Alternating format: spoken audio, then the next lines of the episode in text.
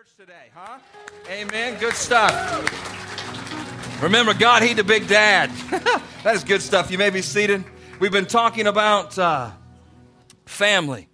For those of you who haven't been around and you haven't you haven't heard all of these things that we're going to share about today, we're going to end our series on family matters we have started in the beginning talking about relationships that we have with maybe our spouse or, or, our brothers or our sisters or our parents or whatever that might be. And, and, and the premises that we started with as we go in today, one of them was that, that we're not talking about necessarily or specifically those relationships where there's abuse involved. That, that, that, those open up a whole other door to circumstances and to situations and to actions that need to happen and take place. And, and we're, we're, we're, we're operating on the premise that, yes, we know what our brother needs to do. We know what our sister needs to do. If our kids would just listen to us, or if our uncle would just, just sit down with me, I could fix him in five minutes. We started with that premise and said, We know all that. But, we said, you can only deal with you. That we're going to ask God to, to change and to fix us, and not just to change and to fix them. So, with those two things in mind, we moved through those relationships. We talked for a few weeks about parenting, and we went through all the different things and situations and stuff that we could talk about without getting specifically into individual details. And today we're going to talk about a situation that probably affects just about every one of us somehow, some way. This message is, is, is not about divorce. This message is about how do we live our life with the tension that divorce creates in our world as we deal with reality becoming ideal.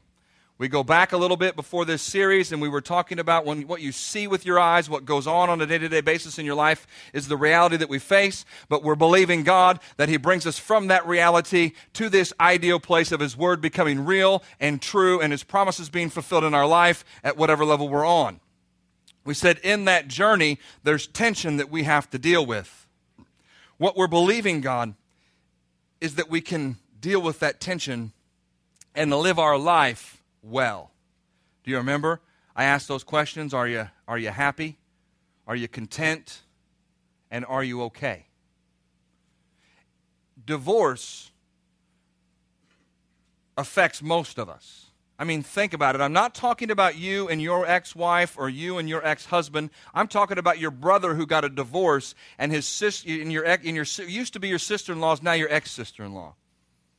And she used to come to Thanksgiving and break bread with you, and she was a part of who you were. She was a part of your family, but no longer that's the case. That, you're dealing with that. It says all my exes live in Texas, but if you know the George Strait song, it says that's why I reside in Tennessee. it would make it easier if they all did live in Texas. But you know the same thing I do. They live in your backyard. They're all right here for the most part with us. And so the key is to handle those relationships well. And again, we go back to that premise that says you can only deal with you. But it's their fault you can only deal with you. these situations are as chaotic and, and as confused as they get. Because it may be the case that you like your ex sister in law more than your brother now. And she does come to Thanksgiving, but he don't. That happens. I, in my life, I even have an ex stepmother. Where do you put her on the family tree? Used to be back. but I still love her. But one day she was in my life, no lie. Honest to goodness. One day she was, the next day she wasn't, and we didn't hear from her for 17 years, 16 years, vaporized. Now, some of you would be saying, Oh, Lord, let that happen to my ex husband. Let that happen to my. we'll get to that in, in a minute. But see, on the other end of that is somebody who says, ah, "But I love you. I know you don't. You're not with that guy anymore, and uh, that was my dad. But I, I, had a relationship. You want to know how odd that I had a relationship with you, and now I don't have that anymore. There were uncles that I don't have anymore. There were brother-in-laws that I don't have anymore. Poof, they're just not. They're not. They're not that anymore. What do you do with that? How do you handle that? How do you deal with that? How do you go down this path? In 2 Corinthians chapter 12. Just verse 7. You don't have to turn there. She'll put this one on the screen. We can talk about it later. In a, but I want to read this. This is Paul sharing. And in the first six verses, he's talking about the revelations and the truths that he's learned in the Word as he's grown and as he's matured. But he says this At least I should be exalted above measure by the abundance of the revelations. And lest I should, not at least, and lest I should be exalted above measure by the abundance of the revelations. A thorn in the flesh was given to me to buffet me. It was a messenger of Satan, lest I be exalted above measure. Now, don't stop and start thinking that, that your ex whatever is that thorn in the flesh. Please don't go home and say, you know what? I know what you are now. Pastor John said, You're my thorn in the flesh. I, I'm not saying that. But what I am saying is, in this instance, Paul was talking about something that came against him in his life, and it was there until the end. He fought and he fought and he fought the good fight of faith, believing that God would make him or create in him who he was to become and do in and through him all he was created to do. And he believed that, but it was not without a fight. It was not without this thing buffeting his flesh. It was not a sickness, it was the enemy coming against him to stop the plan and the purpose that God had for him. Now, the reason I use this scripture is I prayed and asked God because I didn't, I didn't, I just didn't want to talk about my experience. I said, God, I, and, and he, he gave me this scripture, and it was just like, oh my gosh. That's like dealing with the effects of divorce. It doesn't go away. Sometimes it does. Sometimes things end amicably and everybody goes their separate ways, and that, you know, but, but I'm telling you, most of the time, you know, in your life, did it just disappear or do you deal with it over and over and over again? Every Thanksgiving, every Christmas, every birthday, every summer the kids go away to this place every other weekend when the kids and the dad and the mom they have them, and every when they have to go to the other step grandma's house and this X and so, uh, and we got X's of steps and steps of X's and half brothers and full brothers and side brothers and backwards brothers and upside down brothers and all. It doesn't go away. Why? Mark chapter 10.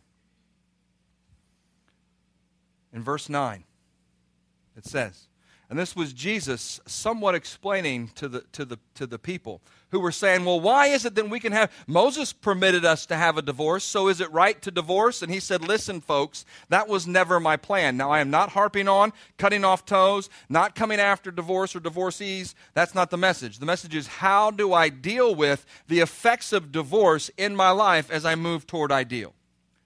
But we have to recognize and realize that the effects of that in our life, those people don't disappear. They are still there.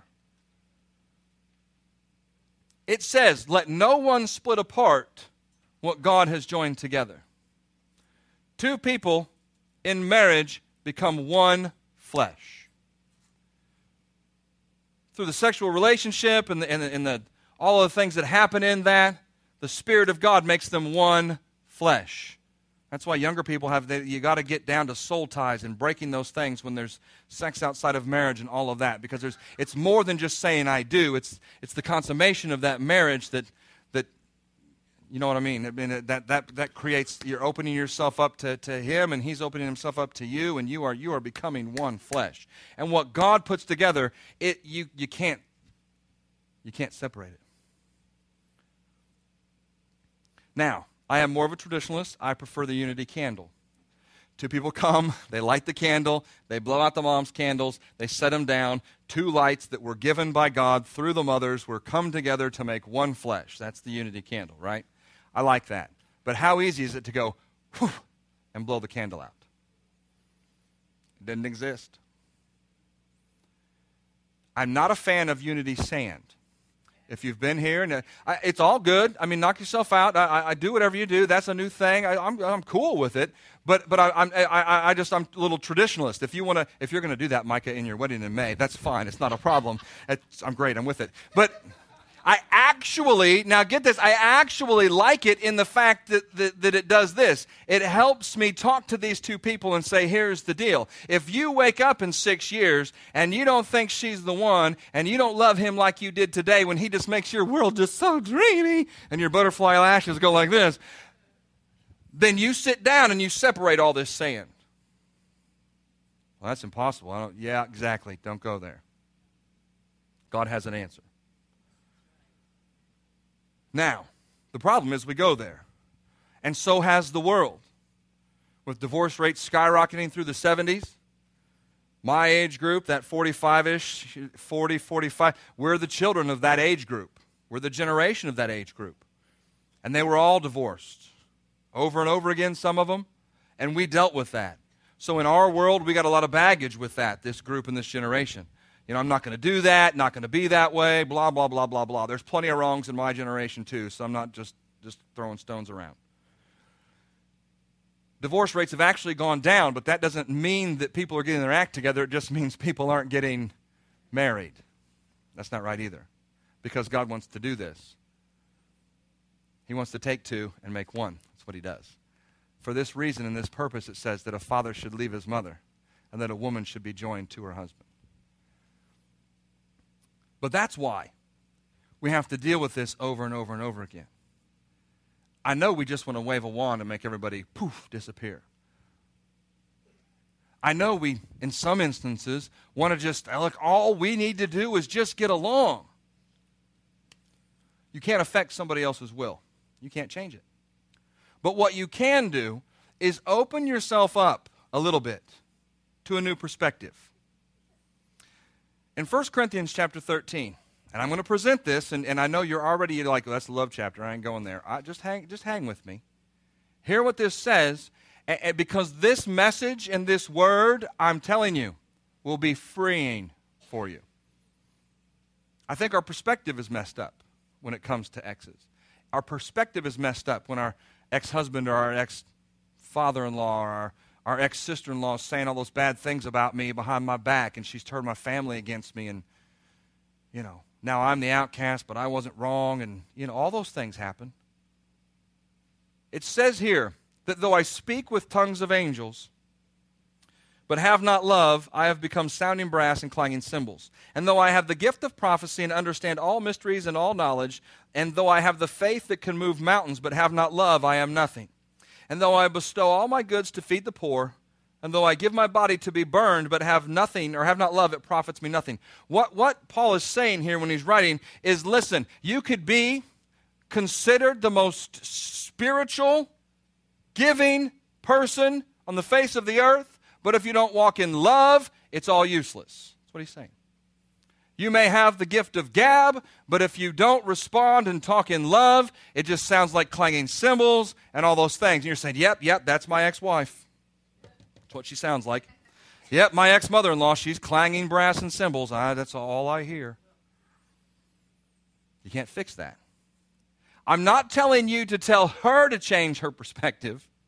I'm telling you to change your perspective. Yeah, yeah, yeah, but she needs to. Ah, yeah, yeah, but we all need to. Don't go to Juanita, go to Unita. anyway. Don't go to Shanita's house. She need to change her mind. She need to change it. Anyway. you need to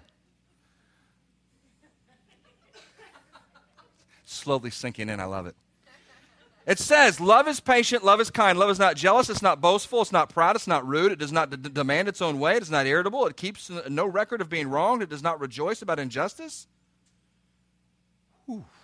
Does not in, it does not rejoice about injustice. Isn't that good when your ex brother in law's car finally breaks down and he gets stranded on the side of the road? When you drive by there, don't you secretly go, Careful. Or when he gets in another relationship with some other girl and it breaks up, you go, guy. Ah, doesn't rejoice about injustice. It goes on and it, sa- it actually says, rejoices whenever the truth wins out. That's key. Whenever the truth wins out. Love never keep never love never gives up, love never loses faith, is always hopeful and endures through every circumstance. And I know we say I, I have no idea how that's possible. It, it is possible. You can turn to 2 Corinthians chapter 5, and we'll talk about this scripture here and, and the, the reasons why it is possible. But no matter what they have done, no matter what they have said, no matter how they have acted, it, it's, it's Paul talking to us to love them. Now let me let me let me show you how this changes our perspective. Because we don't want to love them. And it is almost an affront to us many times, especially like in the marriage relationship, for me to say, Yeah, my ex husband, I'm not going to love him like I loved him once. Doesn't ask you to. You're not in covenant with him anymore. But that doesn't take away the responsibility we have to love him as a human being.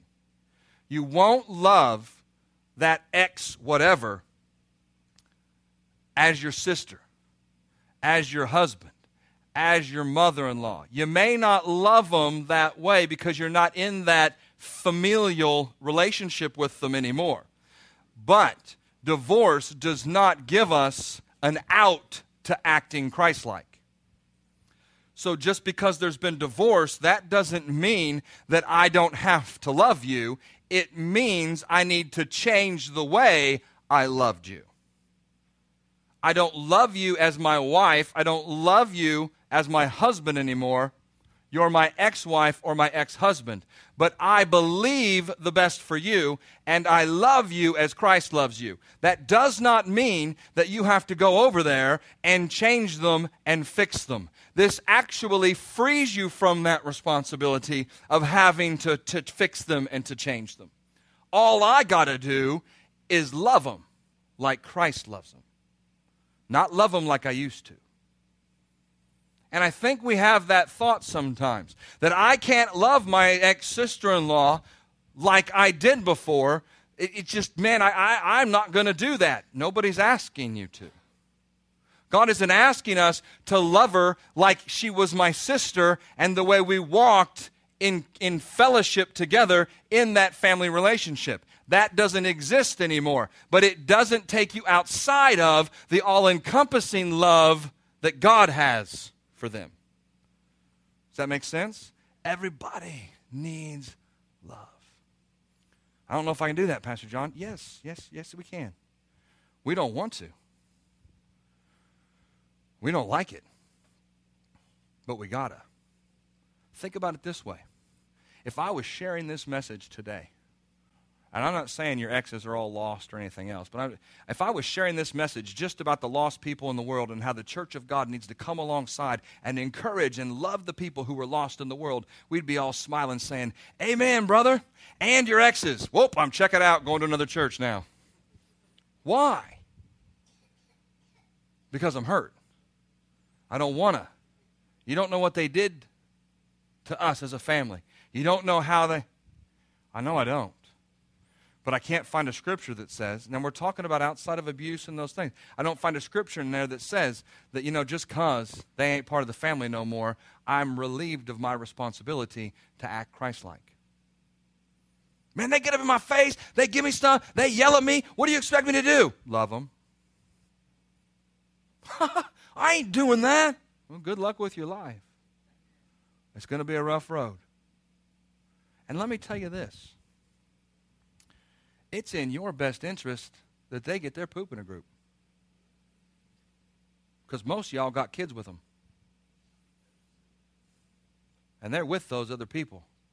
So in your life, it's to your best interest that your ex mother in law gets her stuff together that your ex husband gets his act together, that, that, that your ex sister in law finally comes to the realization well, I don't think that's ever going to happen. Ah, God didn't say you got to figure out a way. God didn't even say you have to see a way. God just says you got to see it happen and you got to believe it. And I'm not saying we pray and we love people. out of selfish motives. But come on. Your kids are with them half the time. Wouldn't it befall you to say, you know what, it'd be good if they were going down the road? I'm not asking them to come to this church, although Lord knows. We've had that. Okay, what service you coming to? I want to come to first. Well, I always come to first. Okay, look, we're going to flip a coin this week, and then we're going to alternate every other week. You come first service, he comes second service, and then next week we flip flop. Are you kidding me? But that has happened in this place. Why? Because y'all's lives got changed here or something. Y'all met here, you got married here. This is your church, this is my church. No, this is my church. No, this is y'all, y'all's church. I'm not saying they're going to come here. Oh, Lord. All y'all's exes all coming in. But let me tell you what, I'm telling you this. Our family, sorry, Grandma, not you. Our family puts the D in dysfunction. In the people that we have in our family. That you, some of you know and have been through here. There's like nine or ten divorces. And there, there have been services where Pastor Bill's ex wife and new husband, and my father, who was my, of course, mother's ex husband, sitting over here. All here to bless God for a baby dedication or whatever it might be, and Pastor Bill gets to talk and preach about love and forgiveness. But thank God he did. Hey, I'm telling you, yes, it's awkward. It isn't a whole lot different than raising your kids. It, there are awkward moments. Suck it up especially when your children are involved. Suck it up.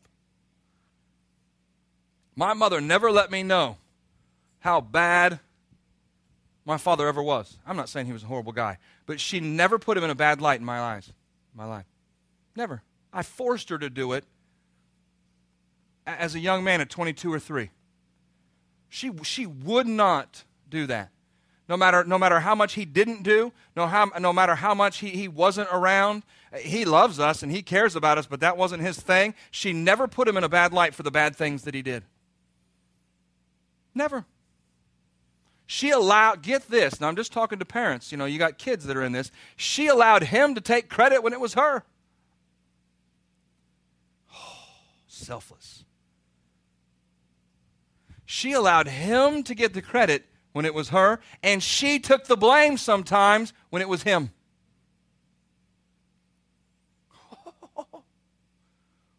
I deserve it. Yep. But the Bible says sacrifice. Now, I'm not telling you how to do it. I'm not telling you how to do it in your house. I'm not telling you to do it with your ex-wife or ex-husband. I'm just, just saying what, what, what she, that allowed us as we got older to, to make up our mind and have whatever relationship we wanted to have, but it didn't bring all that baggage into my life. She's the one who made that decision, not me. And so she put on her big girl pants, grabbed her, and she just she took the baggage for us. Wasn't pleasant, wasn't a thrill. Because I asked her, you know, I, we, we, I never really saw any of that. She said, I, I, I couldn't let you see any of that. It was my bad, not yours. It was a sacrifice. And I sure as heck, she said, wasn't always thrilled about it. She didn't have a lot of people on her side. She had everything on her side.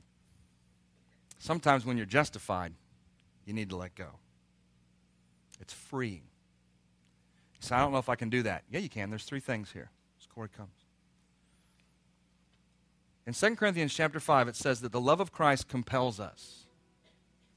Compels you. There's something on the inside, I mean, it compels you. I'm not saying to go get them saved and change their life. I'm not saying to fix them. I'm not saying to bring them back in your house. I'm not saying to, to, to spark up a new relationship with them as a friend now and not a whatever. Hey, I'm not saying any of that. I'm just saying the love of God compels us on the inside, if you read this scripture, to no longer live for ourselves. You, you are not in this life for you. You are not parenting for you. You, you, are, you are not a husband for you. You are not a wife for you. You're in this earth to live the life that Christ has given you to live to the best of your ability to follow Him. And the responsibility in that is that you share the love of Christ with the people who are around you.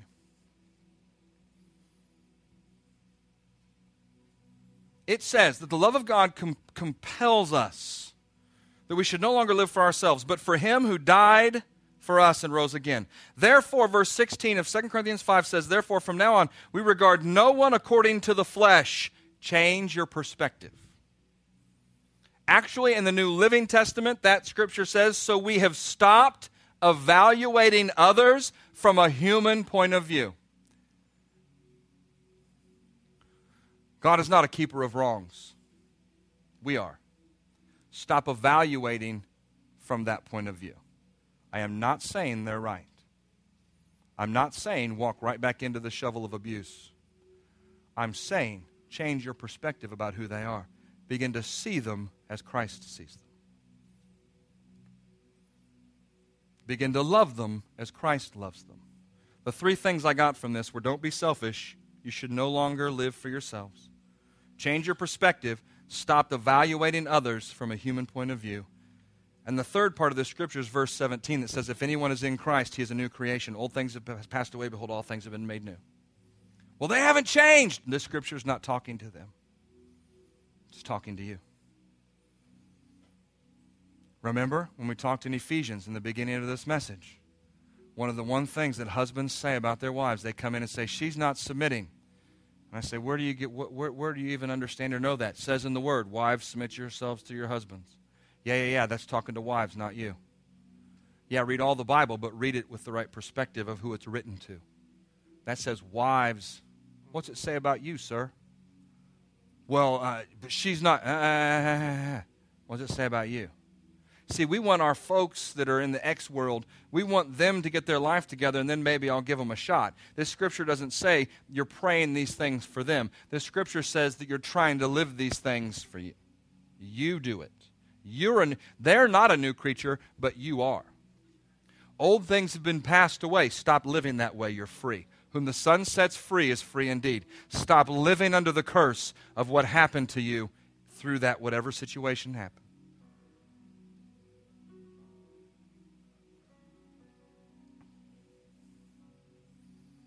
There's absolutely no way you can be separated from His love. People can separate from you, you can separate from people, but you cannot be separated from His love. That love is all encompassing, and it's all over you. Romans 8 says, What shall separate us from the love of Christ? Shall tribulation, distress, persecution, famine, nakedness, peril, or sword? Paul said in verse 38 For I am persuaded that neither death nor life, angels nor principalities or powers, nor things present, nor even things to come, not anything that was created shall ever be able to separate us from the love of God which is in Christ Jesus. That scripture is true for you, and it's true for whoever these X's are in your life. Whether those two paths cross, I, man, that's I, I don't. I'm sure they do. But remember, just because they're X's does not alleviate us from the responsibility of living Christ like. The love of God is on the inside of you. And if you go back where we started in 2 Corinthians chapter 7, Paul said, I have this thing that's coming against me. We know because we're after the fact that through the story that thing came against him his whole life and fought him all the way till the end. You may have been able to say in the beginning of this service, yeah, I get that. It's kind of like this this ex situation, my husband, ex-husband, ex-wife, whatever that is, ex-sister-in-law, ex-mother-in-law. I mean, they're constantly in my life. I, I, constantly see them. They're constantly around. It's, it's a fight for me every day to get past it. Yep, yep, yep. We see that. But what we have to see is past that. See, we can't identify with just the problems that Paul was having without identifying with the solution. And it says in James 1 that we're supposed to ask God for wisdom, and He gives us wisdom. And in this scripture, the next verse says, that's verse 7, verse 8 says, Concerning this thing, Paul said, I pleaded with the Lord three times that it might depart from me. How many times have you prayed, God, just take him away? Get him out of my life. Now, get this. This is important. The way God answers prayer, we want him to do what we said. And many times, he tells us how to handle what we're facing. Does that make sense? See, Paul, it says, and then we then we get mad at God and we say, but James James 1 says that if any man lacks wisdom, let him ask, and God will give to him liberally. Paul said to God, I asked three times that this be taken away from me. And we expect God to be a man of his word, then and take it away from him. But God answered his prayer. It was just differently than Paul wanted. Paul wanted to be separated from this thing. But what God did instead was he answered his prayer with the wisdom that said, This is how you handle walking in it. Why? God's God. But as you go on, he said, You know what? I asked three times. Don't expect God just to move because you asked. Receive what he's speaking to you. He may not take that thing out of your life, he may help you understand how to live with that thing. How to overcome that thing because he's speaking to you. I am in the inside of you, and I am greater than the thing that you face, Paul. So Paul said, I asked that it might be departed from me three times, and God said to me, My grace, Paul, is sufficient for you. My strength is made perfect in your weakness. Therefore, Paul said, I will gladly boast in my infirmities that the power of Christ may rest upon me. I take pleasure in the fact that I can't do it. I take pleasure in the fact that I can't make it. I take pleasure in the fact that I don't have the words. I take pleasure in the fact that they make fun of me, that they come against me, and that they have turned in me. Why? Because in that place where, where I know that I don't have the answer and they are coming against me in my life, that is where I have an ability to allow God's grace to absolutely make the difference. He is the one who defends you. He is the one who stands for you. He is the one who gives you strength. His grace in the Greek means it is His empowered life force working and living in and through you. And it's exactly where we started this message seven weeks ago. And we said, in the end of that, you must remain humble and you must allow God's grace to work in your life because you can't do it the way the Bible says, but you can in Him.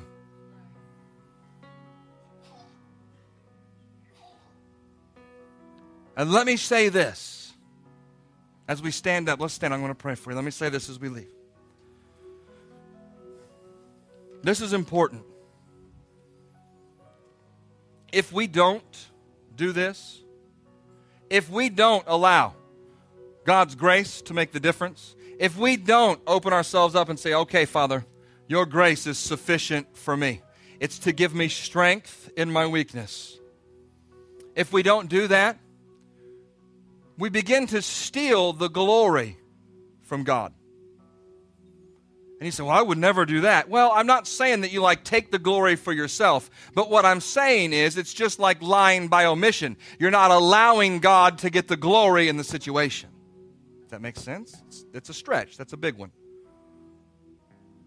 See, because what we're, what we're doing is when we step out into His grace and we allow Him to make the difference in this relationship or in this situation or whatever it might be, and, and, and their lives change and it doesn't intersect with yours, but, but whatever that is you're believing for, whatever that thing is that you're speaking, it changes and their life changes. Who gets all the glory and the honor and the praise? God does. So if, if we refuse to do that, and I'm not saying their life does or doesn't change, but if we refuse to do that, can we not say that somehow we're holding back God's opportunity to receive that glory, honor, and praise? I don't want to be in that place.